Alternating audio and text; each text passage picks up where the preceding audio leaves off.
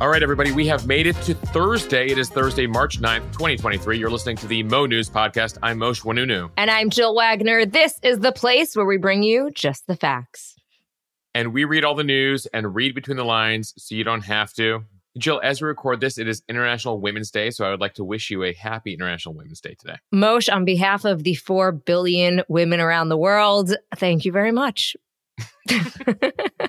we have a good related story on that at the end of this podcast. Okay, let's get to the headlines here. It is a who done it when it comes to last year's sabotage attack on a major oil pipeline that ran from Russia to Europe. Was it possibly the United States? Jill, right now it's a whole bunch of countries doing a Shaggy impression. It wasn't me. So, Moshe, when you posted six slides about this on Instagram the other day, I was kind of thinking, snooze fest. But I have to say, upon researching this and writing this for the podcast today, it's really so fascinating. Oh, it is a total mystery thriller that should be a Hollywood movie at some point. We'll tell you about it. Okay, California getting slammed with more wild weather, this time torrential rain with a risk of flooding. President Biden wants to chip away at the nation's debt by raising taxes on the very rich. Why the government wants to block the JetBlue Spirit merger. Is the pandemic over? Well, Novak Djokovic is still blocked from entering the United States because he's not vaccinated, but he is petitioning to get let in so that he could play in two major U.S. tennis tournaments. Let's get nuclear. Moshe, I feel insane saying that, but uh, a nuclear power plant opening in the U.S. for the first time in years. Could this be some type of renaissance when it comes to nuclear energy? And which is the more erratic sex, males or females? Hormones, schmormones, Moshe. Some new research says it's the men. We'll tell you about what the mice are telling us. and of course, Moshe's on this day in history. What are you working on? Speaking of women, a uh, big day in Barbie doll history, Jill. Okay, so my daughter is definitely going to listen to this podcast. okay, let's start with what sounds like the plot to a Bond movie. There are major accusations and finger pointing when it comes to who attacked a key Russian gas pipeline running from Russia to Europe last September. At the time, Ukraine blamed Russia.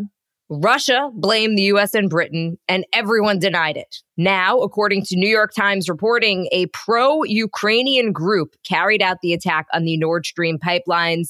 This is based on some new intelligence reviewed by US officials. Anyone on the pro Ukraine side would have the most logical potential motive to attack the pipelines, which lets Russia sell gas more easily to Europe. The New York Times reports that there is no evidence that President Zelensky of Ukraine or any of his top lieutenants were involved in the operation or directed the attack. So, which pro Ukrainian country or group was behind it? Officials who have reviewed the intelligence say they believe that the saboteurs were most likely Ukrainian or Russian nationals or a combination of the two. U.S. officials insist no American or British nationals were involved. Of course they do. But last month, the investigative journalist Seymour Hersh published an article on the newsletter platform Substack, which concluded that the United States carried out the operation at the direction of President Biden himself. Again, U.S. officials totally deny this. They say there's no U.S. involvement. Okay, Moshe, what the what? What is going on?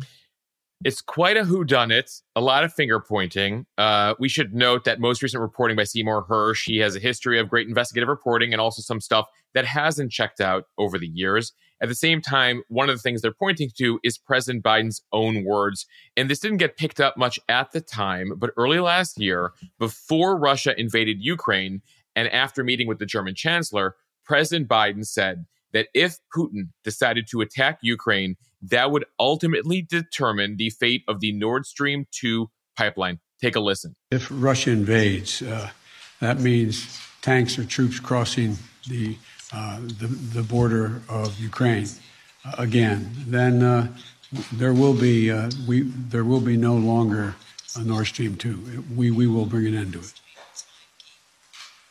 What do, what, how will you how will you do that exactly?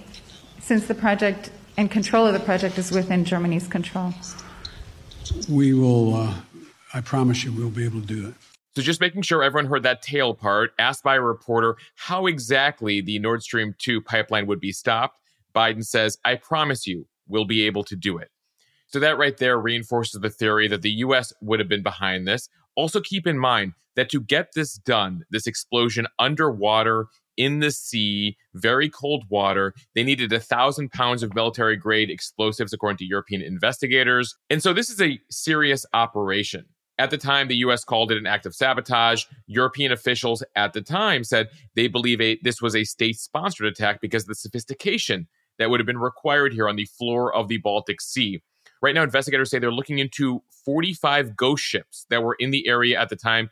A ghost ship means their location transponders were not turned on. So, hmm, so that is a lot of ships to figure out what they were up to in the neighborhood. As for this latest New York Times story, which again cites anonymous intelligence officials that are not quite sure but believe it could have been a pro Ukrainian group, whatever that means, uh, Ukraine has been up to a bunch of stuff that it doesn't always tell the US about. There was a mysterious car explosion in Russia last year that killed the daughter of a uh, prominent Russian nationalist.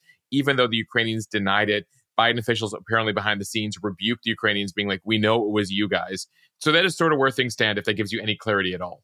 Nope, no clarity, Moshe. Um, it is still one of the big mysteries of the war. If Ukraine, though, is found to be involved in any way, even indirectly, it could have big ramifications. Potentially, it could lessen support from Germany for Ukraine. The German public has been dealing with really, really high energy prices and they've kind of been taking it on the chin to show solidarity with Ukraine. Um, and that's partially due to the pipeline no longer being active.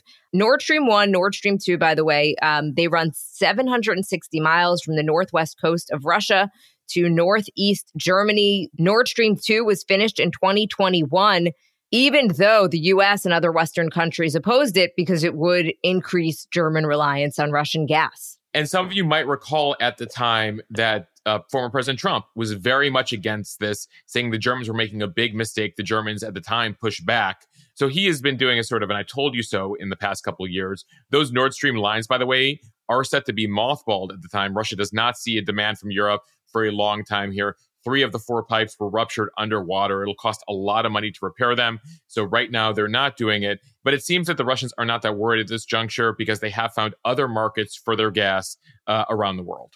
Okay, Moshe, who plays the U.S. Navy SEAL who dropped a thousand pounds of military grade explosives uh, on the pipeline? I, f- I feel like it's a Tom Cruise Mission Impossible type situation, Jill. or could it be a future Ocean's 11 remake? I feel like we're at Ocean's 27, Ocean's 28, I don't know, 37. They've made a few of those. So that would involve Clooney or Brad Pitt, right? Unless Moshe, of course, this week we had International Women's Day, unless it's maybe the women's crew, Sandra Bullock, Anne Hathaway, Cate Blanchett, Rihanna. Yes, the team from Ocean's 8.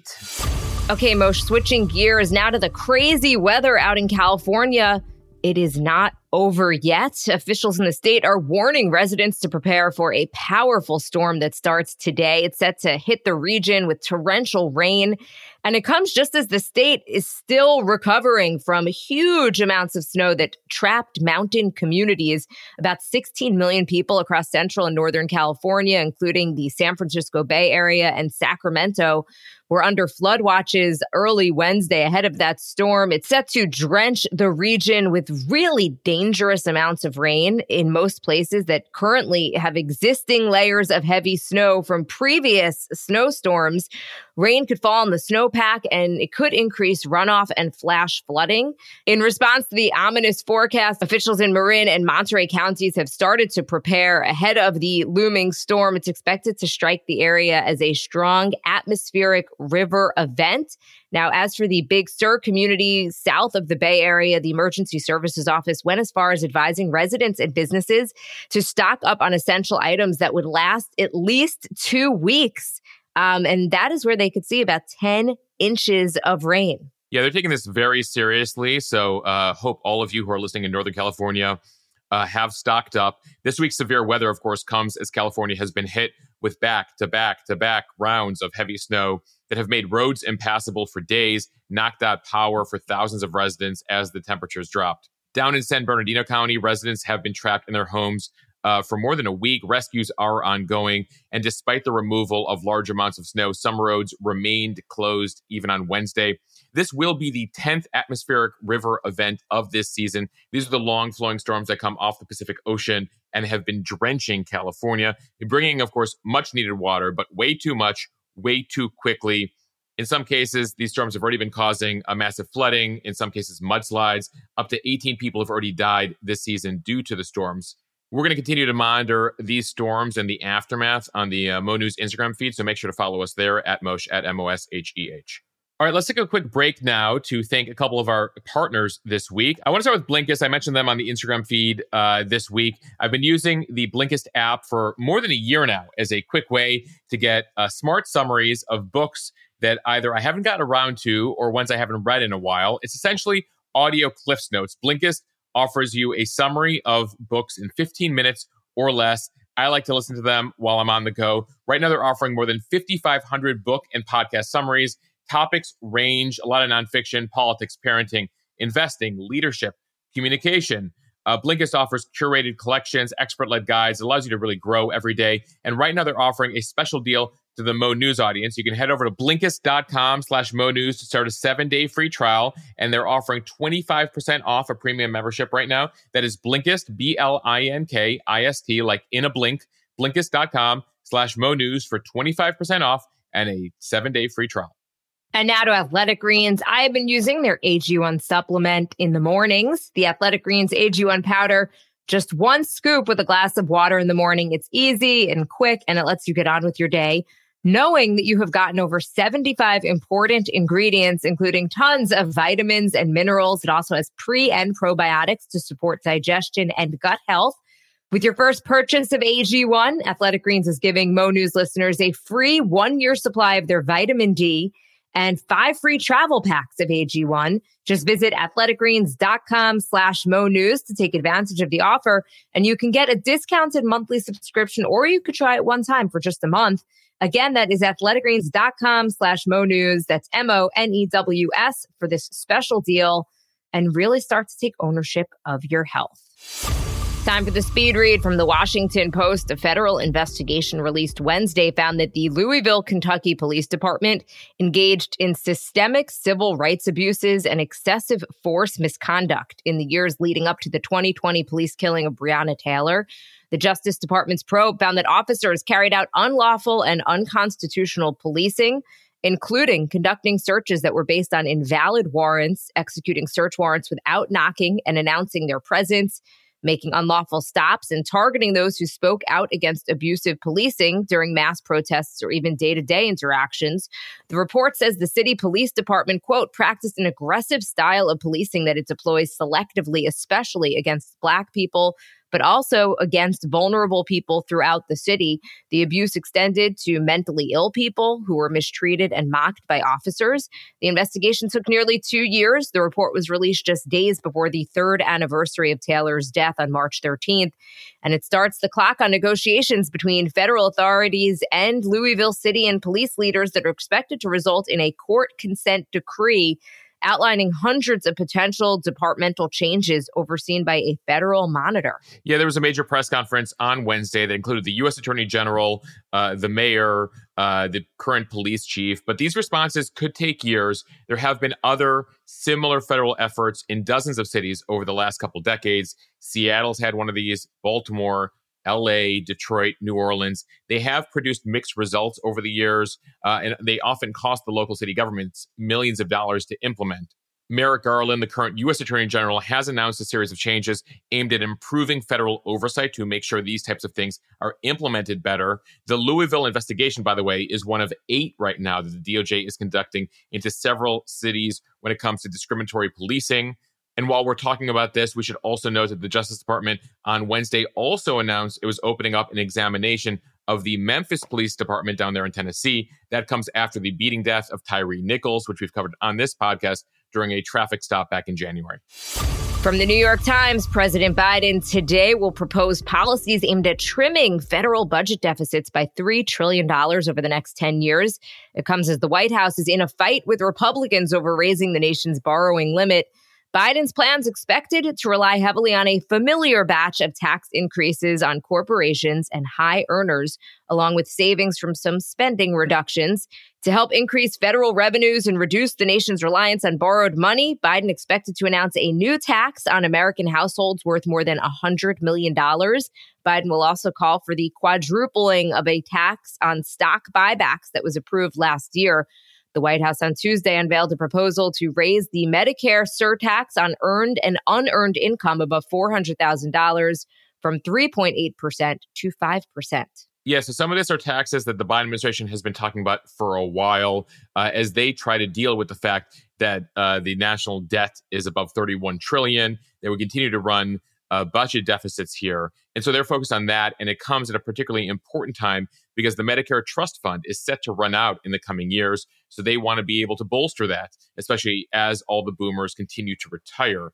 Jill, as you mentioned, this move comes also as the president is facing pressure from Republicans who now control the U.S. House and now have more of a role in determining the nation's future fiscal path. House Republicans have refused to raise the nation's debt limit.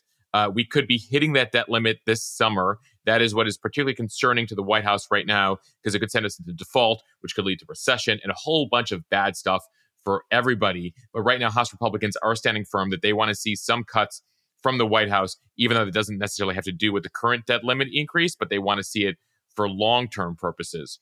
The debt limit, of course, caps how much the nation can borrow. Basically, the government continues to borrow, and again, it's hit 31 trillion. Is looking to take up the uh, debt limit a couple more trillion here.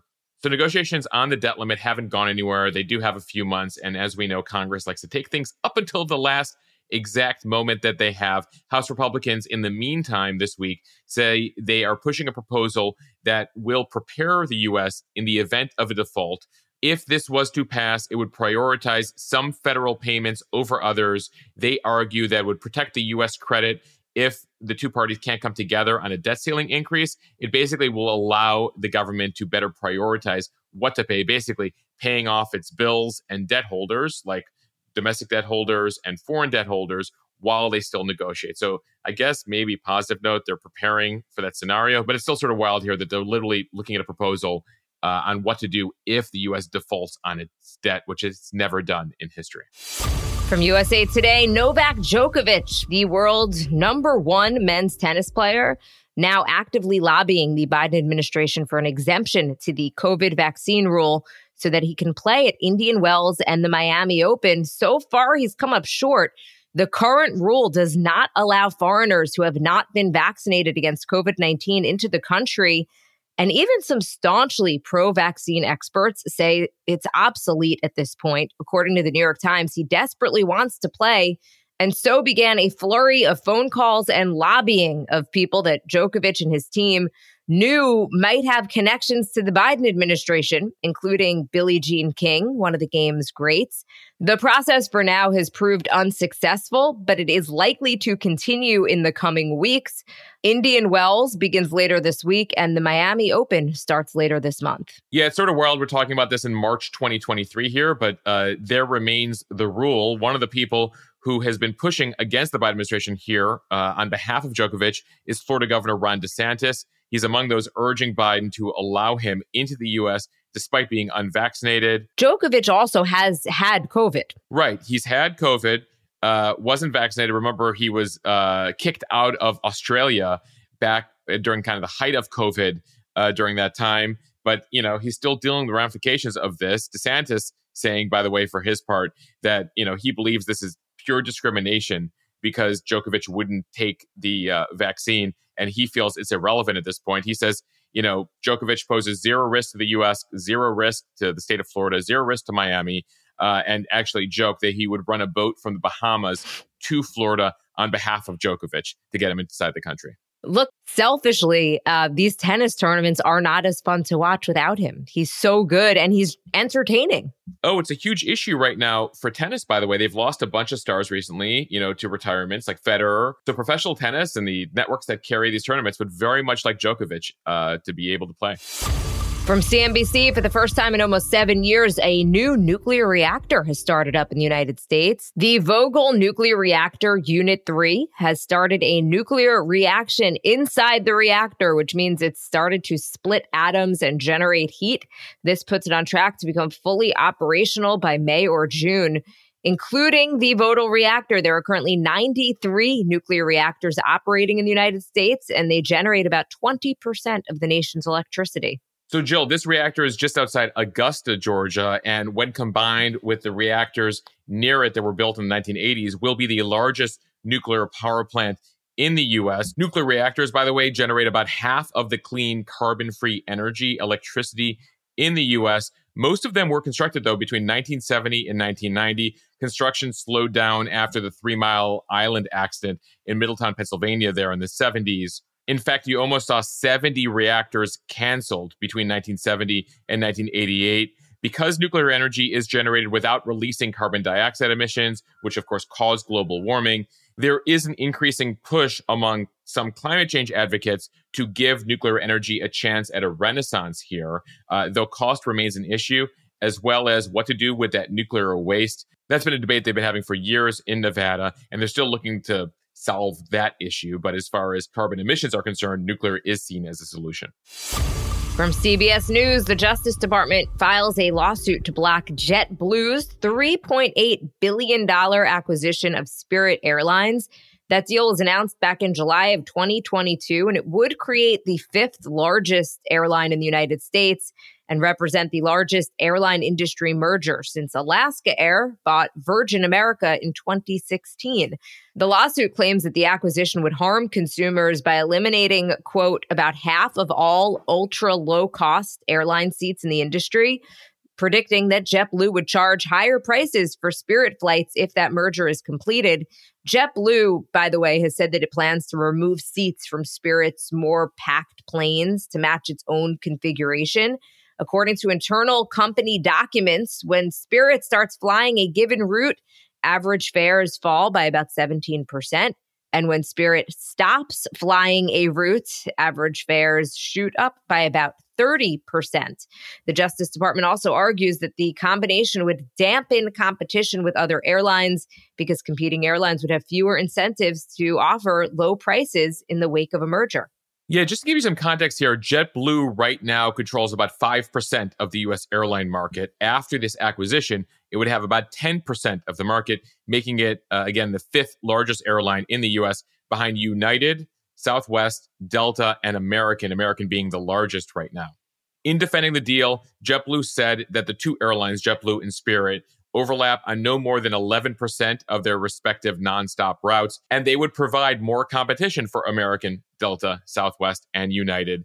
JetBlue's been pushing back on this lawsuit uh, and the government concern, saying this is not like Coke merging with Pepsi, it's JetBlue and Spirit, and this competition is necessary. Some Wall Street analysts think JetBlue will prevail in court despite the antitrust concerns surrounding the transaction. By the way, securing clearance here would require JetBlue probably to divest some of its operations in New York, Boston, and Florida, as well as its code share agreement right now with American Airlines. But this is looking like a big fight here between uh, JetBlue. Uh, and the government. What's interesting here is JetBlue still kind of views itself as an upstart that's disrupting the industry. And you have the government here saying, no, no, no, JetBlue, you're a big guy like the rest of them. And Moshe, it's also important to remember that the reason we only have a handful of options for airlines is because so many airlines already merged, all allowed by the Department of Justice.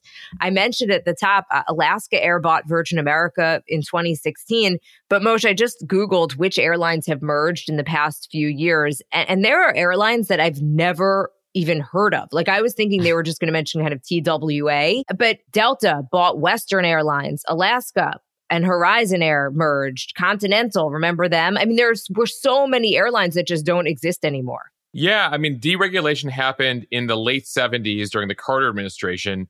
And then you just see airlines eating each other up. I mean, some of the bigger ones recently, Delta uh, merging with Northwest, uh, US Airways, and America West. Remember America West from growing up? Uh, become one. And then, of course, you then have American Airlines eat US Airways. So this has continued and continued. And it sort of kind of reminds me of what's going on with the Fed here and inflation, Jill, where this is the DOJ saying, oh, we, we should probably stop this before there's just one airline. From the New York Times, guess which sex behaves more erratically, at least in mice? A new study finds male mice more unpredictable than females. For decades, male mice have been the default in scientific experiments that test new drugs or examine the connections of the brain. The reason? Female mice, which experience a four to five day cycle of fluctuating ovarian hormones, were thought to be too complicated. But according to a new study, the estrous cycle has little to do with how female mice behave and male mice actually exhibited more erratic behavior than females. That study published in the journal Current Biology, it challenges century-old stereotypes that kept female animals out of laboratory research and until the 90s barred women from clinical trials. While this may seem like a fun little study, this actually has huge ramifications. The cost of excluding females, whether human or animals, from scientific research is really high. Women are almost twice as likely as men to experience severe side effects from drugs, most of which have dosages based on the initial testing done in men. So, starting in 1993, a new law required researchers funded by the NIH, the uh, government NIH, to include women and minority groups in the decades since women have made up close to half of all clinical research participants, though they still lag behind in certain studies of certain drugs. This continues to this day, especially when it comes to drugs treating cardiovascular disease as well as psychiatric disorders. And a large sex gap persists in basic science research using lab animals, studies that pave the way to medical breakthroughs in neuroscience, according to a review that was published back in 2010. Studies of male lab animals outnumbered female ones by a factor of five. What's so fascinating here is that the study, which uses this new cutting edge tool called motion sequencing, found that the male mice had more unpredictable behavior than the females did, Plus, hormones in the males also fluctuate. They change over the course of a day. And male mice that are housed together establish a dominance hierarchy with alpha males expressing more than 10 times as much testosterone as these submissive ones. And I love this quote from one of the researchers. So it could be that actually, for 100 years, We've had it exactly backwards. It's really variation in male hormones that's affecting behavior more greatly than female hormones. It is a hypothesis, but it's one that we're going to test. And the reason I like that Mosh is is for that exact reason because it's so stereotypical, right? Like erratic women, hormonal, just crazy. I, I don't know. The science clearly doesn't back it up. No, what's interesting, Jill, is uh, somebody on the Instagram feed who works with lab mice says that in the lab they often have to separate the male mice because they get in too many fights, uh, which is interesting, Jill, because like if you listen to this podcast and you follow the news, we're talking about people like Vladimir Putin and fights between you know Trump and Biden. If you look at our politics, you know somebody actually messaged me. They're like, "Oh, you mean the gender that started like almost all the wars in history is is the more emotional, erratic one?" Like you make a good point.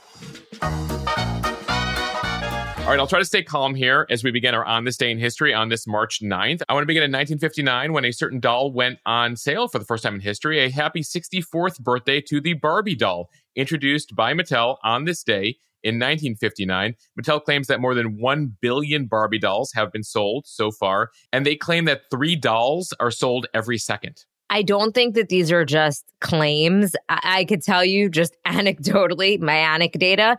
I mean, my daughter is obsessed with these things. I played with them when I was a kid, and now my daughter plays with them. The staying power of Barbies is just incredible. So, several of the billion Barbie dolls are in your house right now. Correct. my mom actually still has mine from when I was a kid. So, my daughter plays with them. And I guess I cut the hair off one of my dolls when I was younger. And she's always like, why is the hair on this one like ja- like raggedy at the ends? I'm like, I don't know. I don't know, Alex. I was a kid too. Mommy, if you did it, I get to do it too. exactly. All right, let's fast forward here to 2015. Another product announcement that rolled out on this day. Happy eighth birthday to the Apple Watch, rolled out by Apple CEO Tim Cook on this day in 2015 in San Francisco.